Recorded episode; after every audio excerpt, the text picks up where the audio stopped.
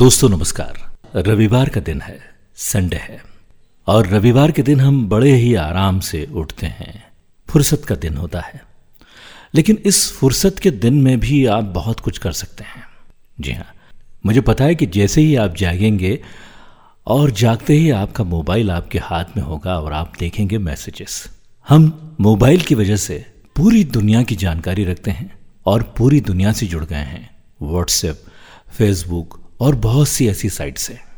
लेकिन हम आसपास अपने नज़दीक लोगों से बहुत दूर निकल गए तो आज संडे का दिन है। जिनसे आप दूर हो चुके हैं, उनके करीब जाइएगा। यानी कि आपके परिवार के। आपके परिवार में जितने भी लोग रहते हैं, उनसे आप बातें कीजिए। उनके साथ पूरा दिन बिताइए। और आपके पड़ोस में क्या हो रहा है? आपके पड़ोसी से आप उनका हाल चाल पूछिए। और अगर परिवार में या रिश्तेदार में कोई बीमार है तो उन्हें हॉस्पिटल देखने ज़रूर जाएँ। जी हाँ ये सब आपको तब अच्छा लगेगा जब आप करेंगे। बस इंटरनेट से आप दूर हो जाएँ आज के दिन, क्योंकि आज संडे है भाई। संडे है तो उस काम को भी छुट्टी दीजिए जो आप रोज करते हैं मोबाइल को। दोस्तों, जैसा कि मैंने कहा था कि फुर्सत के समय आप ऐसा कुछ कीजिए जो आपके जीवन में लाभकारी हो। बदलती लाइफस्टाइल इलेक्ट्रॉनिक मीडिया व सोशल मीडिया के चलन के फलस्वरूप लोगों में किताबें पढ़ने की आदत बहुत कम हो गई है। किताबें न पढ़ने के पीछे कोई समय की कमी का बहाना बनाता है तो कोई दिलचस्पी न होने की बात स्वीकार करता है।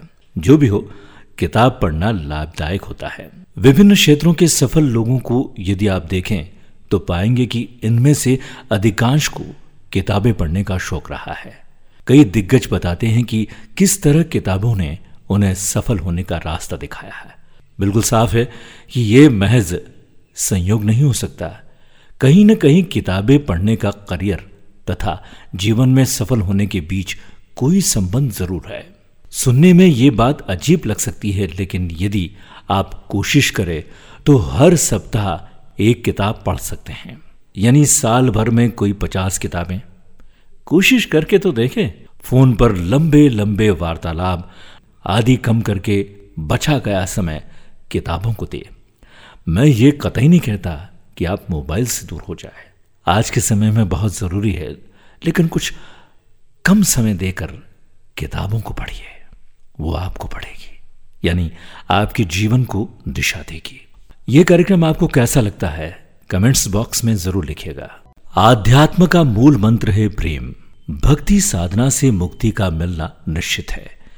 जिस भक्त को परमात्मा से सच्चा प्यार होता है, वो भक्त भी परमात्मा को प्यारा होता है। उपनिषद का ये वाक्य है, रसो वैश्य इसी एक बात की पुष्टि करता है कि परमात्मा प्रेम रूप है।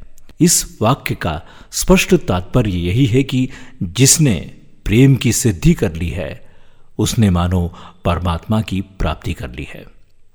अथवा जहाँ प्रेम पूर्ण परिस्थितियाँ होंगी, वहाँ परमात्मा का वास माना जाएगा।